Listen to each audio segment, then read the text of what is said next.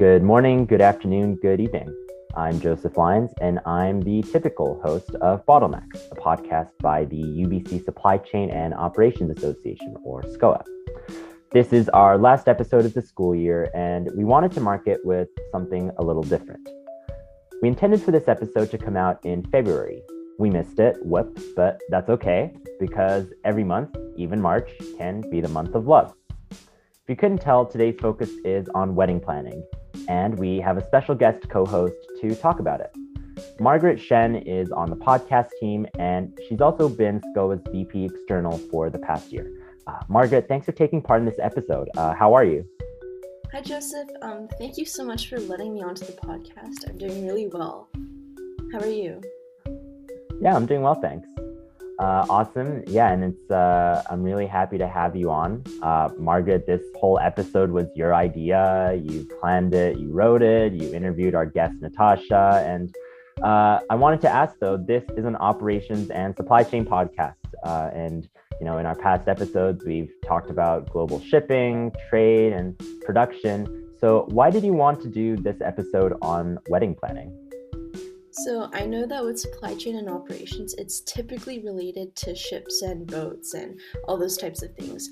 But I wanted to dive more deeply into the operational part and focus on a non-traditional sector. So I think a wedding can just be um, can be just as sophisticated as planning how many boats to send out and um, you know what you have to send out on those ships and you have to deal with hundreds of people. You have a limited budget and you have to get the timing right for everything. Otherwise, everything can fall apart at any second. Um, and I feel like this is where optimization and operational planning skills from supply chain background can just kick in and work. Okay, yeah, I mean that's that's really interesting, and uh, I look forward to uh, segue us into the interview. So again, uh, to everyone listening, uh, we hope you enjoy this interview that uh, Margaret did with who? Margaret?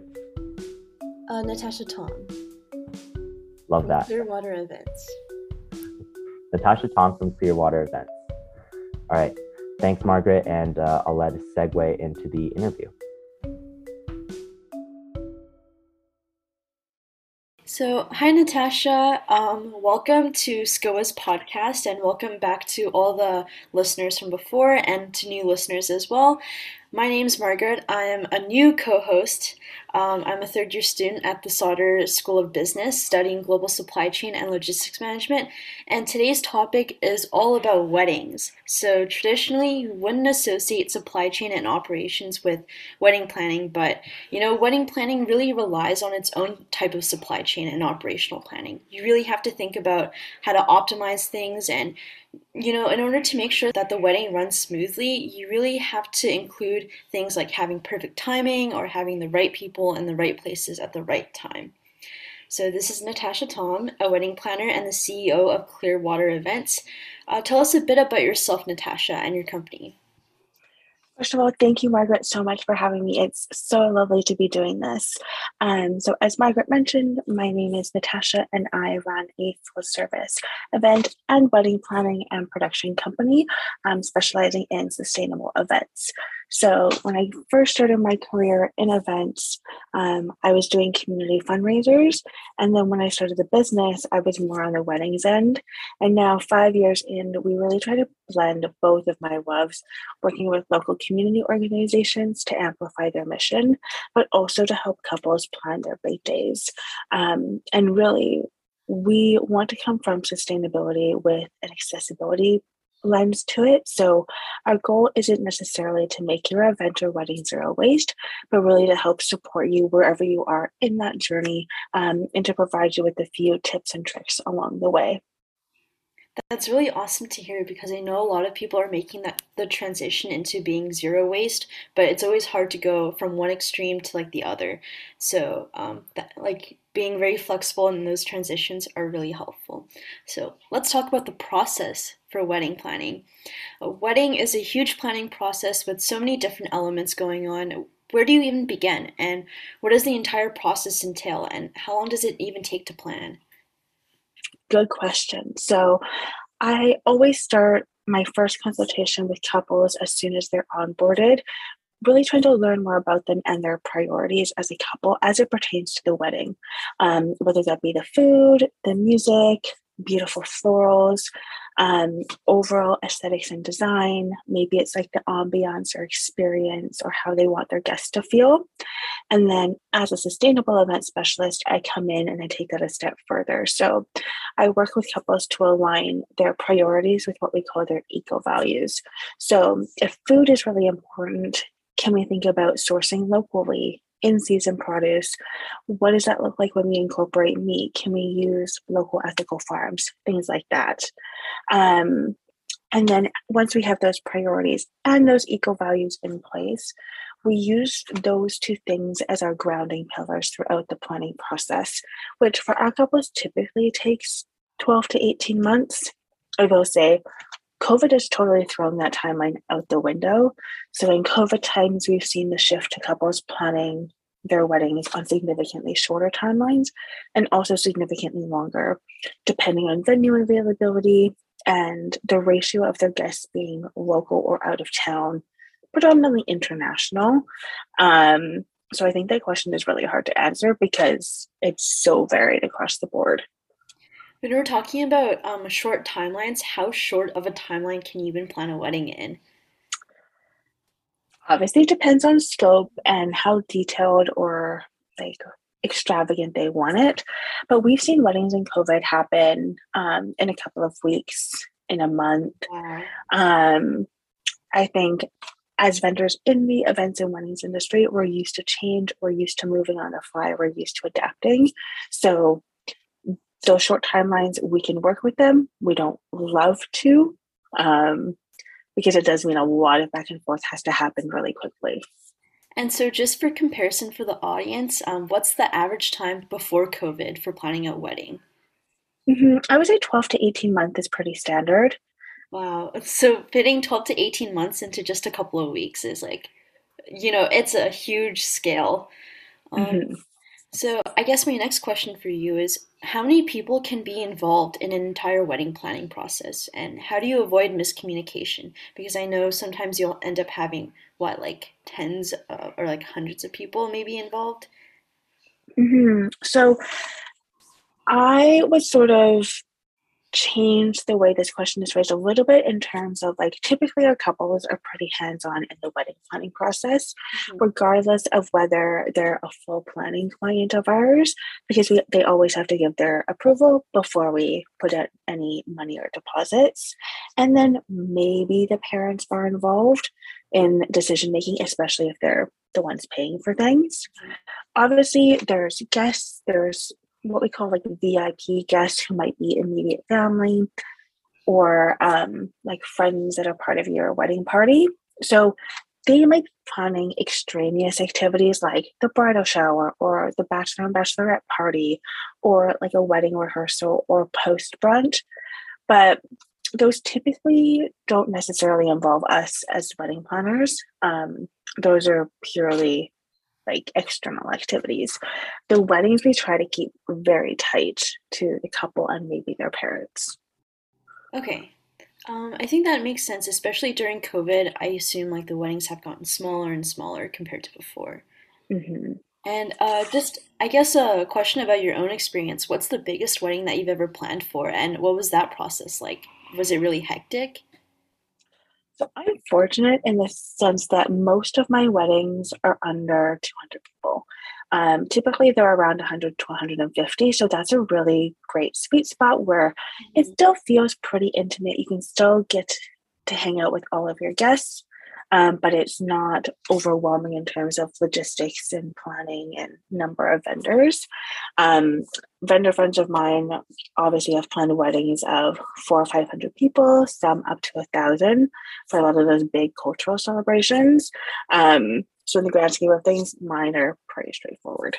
I'm so shocked how you act like 200 people is not a lot when I'm trying to imagine 200 people all in one venue, like all just um, I don't know, all having dinner together. It's just very foreign to me. I'm not gonna lie, it does feel like herding cats sometimes. Mm-hmm. Um, but it's why we do what we do, right? Like that adrenaline rush on wedding day is why I love what I do. Mm-hmm. So now that we've covered the process of a wedding, um, what's the most, or what are some very common issues that come up with wedding planning? Um, are there any common bottlenecks in the wedding pl- um, planning process, and how do you deal with these bottlenecks? Mm-hmm. Good question. So, um, typically at the beginning of the planning process, I feel like there's lots of momentum. The couple is excited, they've just gotten engaged, or they just agreed, okay, this is our wedding date. They've locked in the venue. Maybe they found their wedding planner, and maybe their photographer and their caterer. So those big pieces are in play, and that gives us a really strong foundation to work from. And then, depending again on what their priorities are, we can play around with which vendors we book next. But that's also where the challenging piece comes in because there's so many options out there. And so making decisions can become really hard at that point because if you go down a Pinterest rabbit hole or if you just get inspired by all the things, um, it can be hard to narrow in and focus on what exactly you're looking for. Um, or sometimes halfway through, our couples just get exhausted. They've hit the planning fatigue and they just are tired. Um, so, regardless, we always try to encourage a wedding planning break, regardless of how long it is. So, sometimes it'll be a week, sometimes it'll be a month, sometimes it's just an evening out where you go out on date night and you reconnect as a couple and talking about the wedding is off limits. Um, so in terms of bottlenecks i think it really depends on how long you're planning the wedding for. Um, and in terms of relieving the stress or relieving that tension and anxiety, I think just disconnecting from the wedding for a little bit is always helpful um, because it helps you to reset and come back more focused and refreshed and actually excited about planning versus like feeling overwhelmed about all these pressures and expectations on you. I didn't even know that wedding planning fatigue was a thing. I mean, I assume like most couples would be like really happy, but you know, needing to take like a break from it, I wouldn't have expected that at all. It kind of just seems like a go, go, go process. Mm-hmm. Um, I think because there's so many decisions that have to be made, it can get overwhelming. Mm-hmm. And then families and your your family and friends are always excited, right? So they're going to come to you with questions and they're going to want to know all the details all the time. So in that standpoint, it can get really frustrating and just overwhelming with how many people are coming at you asking for things, which is why we always recommend a break. So I also know that a lot of last minute things must come up. Um, and there might be photographers who maybe they didn't plan things correctly and they might have to drop out. Um, and you know, it is hard to plan a photographer because you know they're booked up months in advance. And so, how do you deal with those situations where you know important figures end up dropping out, or you have to replace them in such a short period of time? So this has happened to me before. We had um, a baker who was supposed to bake the couple's wedding cake.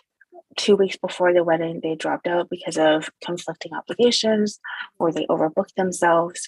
Um, and this couple specifically had a ton of dietary restrictions. So it had to be gluten, like gluten friendly, dairy free, nut free, all the things. And so trying to find a new vendor in under two weeks in peak wedding season was really challenging, but that's also part of our job and it's what we do. And it's why I take a lot of pride in building really strong vendor relationships mm-hmm. in the city because if you need to call in a favor or you need someone to jump in last minute, like if you know them and they have capacity, typically they're willing to help. Mm-hmm. Um, and if the vendor's good and has is responsible and done their due diligence, they should have a backup in play, especially for like photographers or videographers. Um, they should have a second shooter that can step in if needed. So I didn't even know about the backup, um, you know, the secondary shooter or like the secondary um, baker.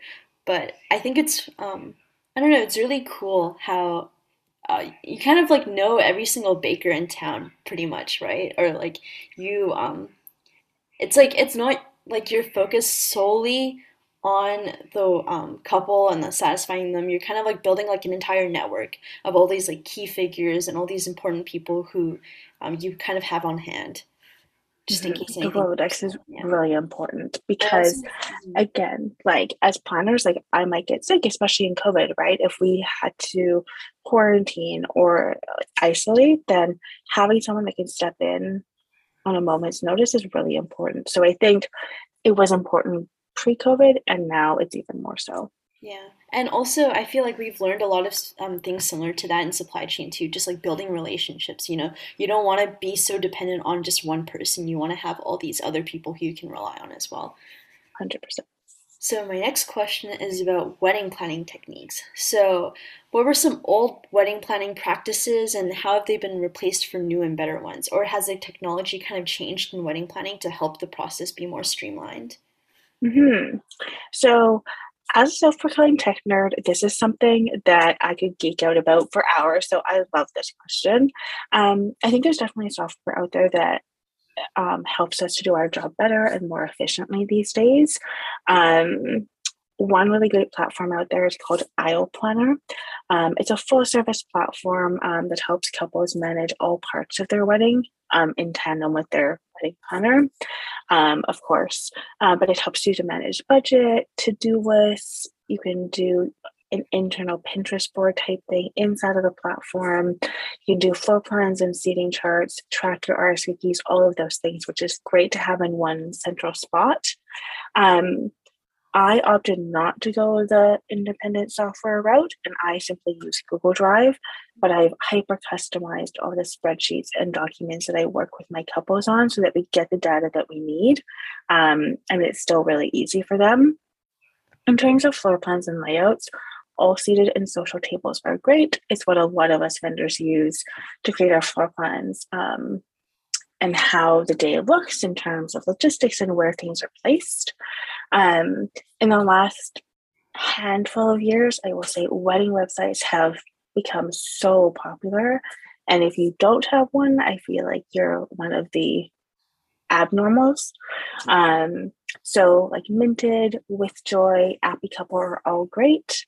Um, the Knot as well. Um, Minted, for example, is awesome because you can build a wedding website, you can manage your RSVPs, but they also have a stationary arm. So you can get all your wedding day signage, menus, and programs and place cards through them as well in a design that matches your website. So there's lots of options out there. I think the struggle now is trying to find a way to figure out what works best for you, how your brain works, how you work with your couples, and determining the best fit. Um, because there's oversaturated. hmm So I've seen um the wedding planner with Jennifer Lopez, and I feel like, you know, she was more of like everything was on paper and like everything just kind of seemed to work out in her head. But it's really nice to hear that now they have software for wedding planning so that you don't have to keep everything um in like you don't have to keep track of everything only in your head or on paper. You can kind of have like a software that looks at everything for you. So that's Mhm. really. I, I will say, so us as people as wedding planners in the industry struggle with the wedding planner the movie because J Lo dramatized like what being a wedding planner is, Mhm. right? So for us, practically for 90% plus of the weddings, depending on size, we will always have an assistant with us. So for Mhm. us, we can't just keep everything in our brain. We have to be able to download it somewhere so that we set our team up for success as well. And Mhm. so having a software to help facilitate that and template it and we can just duplicate um, Yeah. is really important. It's also you have less inc incidences where things just kind of slip out of your mind and like aren't accounted for. So Mhm. it's really nice. Okay, so I know that there's one big topic, COVID-19. It's kind of changed everything that's been going on in the last couple of years. And I just wanted to um, ask, how did COVID-19 change wedding planning and um, all the operations surrounding wedding planning? Um, COVID 19 has definitely impacted the wedding and events industry as a whole. If you've been listening to the news, you've seen the ever changing provincial health orders around wedding and events. And so many of my vendor friends have been saying they've experienced a 90% plus drop in business since COVID started. So for us to only be operating at 10% of what we would typically be doing is really challenging just from sustaining a business, right? And now coming out of COVID, we're dealing with huge supply chain issues. Um, decor friends, if they've ordered samples that are being shipped internationally, they're dealing with significant delays, both from COVID and as a result of what's been happening in the world these days. Um, floral costs have skyrocketed. Um, even local flower farms are experiencing increased costs to deliver those florals. If you're importing them, which is pretty standard for most florists, those costs also skyrocket um, because shipping costs have increased, logistics and those pieces have also increased. So I think across the board, we're seeing a huge spike in costs. But the problem is consumers aren't necessarily responding to it or they don't expect those changes. So while we may have to increase our rates, we're experiencing backlash or clashes on the consumer side because they weren't anticipating them. Or if they are, for example, lingering couples that have been working with us since pre COVID, the numbers that we budgeted are the numbers that we're now seeing as estimates for actual. Um, so those numbers are also having to change, which is a whole new layer of stress. Yeah, and already with the decision fatigue and like with all the changing protocols and um, you know how many people you're allowed at your events, I just I can imagine a lot of couples just throwing in the towel and saying, let's just wait it all out, or just like going to the church and getting married straight there without like a huge wedding or anything like that. Mm-hmm. And um, I guess my last question for you is um, besides COVID, um, are there any other major issues in the wedding planning industry? So, are there sustainability issues or ethics issues? Because I know that um, your company has been talking a lot about sustainability or has been focused a lot on sustainability. Mm-hmm. So, from a sustainability standpoint, we know that events are wasteful uh, because the whole premise of events is that materials and products are brought in for a single day and then they're disposed of, right? So typically, the pre-lifespan, the lifespan pre-event and the lifespan of a product post-event aren't thought of. It's really just the six or nine hours of our event, and then once it's done, we don't care.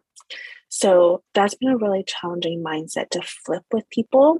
Um, and it's been a really hard conversation too because the infrastructure isn't necessarily there. So for me, for example, we're dealing with struggles of some venues not these days, but in the last two years, um, didn't have recycling and compost on site. They only had garbage cans.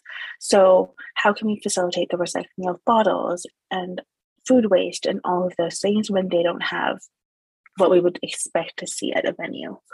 Um, so, there's the whole sustainability conversation, which I think is a topic for another day.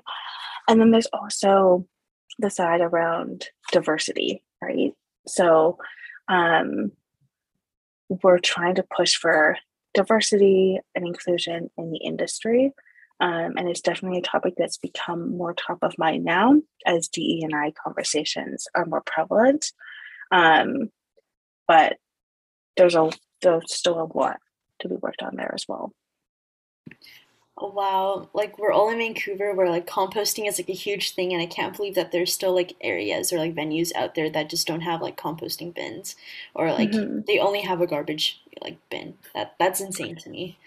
And I will say too, so on the food side as well. So I have worked a wedding, for example, where it was at a hotel. I'm not going to name which hotel it was, but your working hotel is a plated meal. So typically you have your choice of steak, chicken, or veg, vegetarian. And even though guests had selected their meal choice upon RSVPing, so we know what those meal choices are, we've stated that you're not allowed to change what that meal choice is. The hotel, because of their own internal policies and procedures, prepared this was a 100 person wedding. They prepared 100 portions of all three versions in the off chance that guests would change their mind. So, when we're thinking about food waste, just can only eat one meal, right? So two thirds of all those portions are going to waste. Um, and depending on the different policies of the hotel or the caterers that we're working with, they may not allow you to donate it or to take the leftovers home at the end of the night. And even though we have the Food Donor Encouragement Act through the government of BC to waive liability, it still doesn't replace the fact that it's the caterers and the food servers that are deciding what happens with that food. So it must be really stressful. You know, you're trying to control everything that's going on, but there's some, like so many parties that have their own agenda, have their own policies that you would have never thought of. And they end up creating like all these situations that, you know, if you had just like communicated or like if they had just mentioned it beforehand, then it would have been totally avoidable. Mm-hmm. And I think that's the thing with wedding planning as well, right? The more that we can pre plan, the longer runway we have to work out those kinks and figure out the logistics, the better we're all set up for success. Um, but doesn't always happen. Mm-hmm. So, I guess those are all my questions for today. Thank you so much for answering all of them very thoroughly and with so much detail. And thank you for coming today and just offering us a lot of insight and all your thoughts on the operational side of wedding planning. Um, I didn't know that people could have wedding decision fatigue. I didn't know that you could also plan a wedding in just a couple of weeks. I always thought that it was a thing that took a year or a year and a half. And um, also, I want to say thanks for all the listeners for listening in as well. And thank you um, for just tuning in for another episode about supply chain and operations. I know that today's episode was a little bit more unconventional, but I wanted to demonstrate how wedding planning and operations can fit right together. And Natasha, do you have any way of contacting you if we have any more questions or like an Instagram or anything like that? Mm-hmm. So Instagram handle is at clearwater.events um, and the website is www.clearwaterevents.org. So thank you so much, Natasha. Thanks so much for having me.